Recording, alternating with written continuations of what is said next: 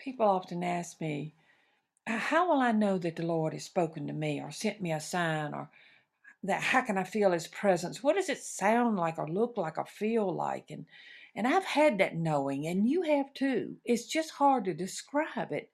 I was sitting at the kitchen table just this week, and I was pondering that very question when the Lord sent a word to me, and that word was quickening. And I said, that's right. It's a quickening. It's a certain expression of energy that you just can't explain it, but it's manifested in such a way that you know that was meant for you. Now, I wish I, I wish I could sit here and tell you that I, I could call it up anytime, but I can't. And I wish I could say that I could experience it all the time whenever I want, but I, I don't.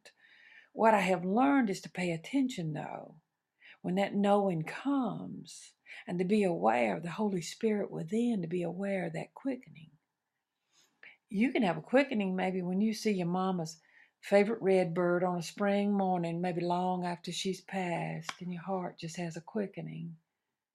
You might have a quickening when you feel like you're at your wit's end and you pray, Lord, I need, I need you to show up in my life. And all of a sudden a knock comes on the door, and there stands a long lost friend, and your heart will quicken. You can get a quickening when the pastor's message hits you right over the head. Somehow you don't know, but you know that was meant for you. And I get those quickenings all the time when I listen to certain sermons or, or read certain passages in the Bible. Listen, after reading the Bible for many years and frankly not getting much out of it, I prayed aloud, Lord, I know I'm supposed to read this word, but somehow I am missing something. You're going to have to help me. And the next verse I read was, his eyes search the earth in order to strengthen those whose hearts are fully committed to him. That's in Chronicles chapter sixteen, verse nine. And my heart quickened. And after that, I have never been able to get enough, read enough, or know enough of his word. I sat straight up knowing for sure that the Lord had spoken to me. So it's my prayer that you grow your awareness of God's Holy Spirit in your life. And I know without a doubt that he is with you, and he will quicken your heart.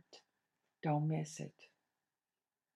The scripture today comes from John fourteen, verse sixteen and seventeen. And Jesus said, I will ask the Father, and he will give you another counselor to be with you forever, the Spirit of truth.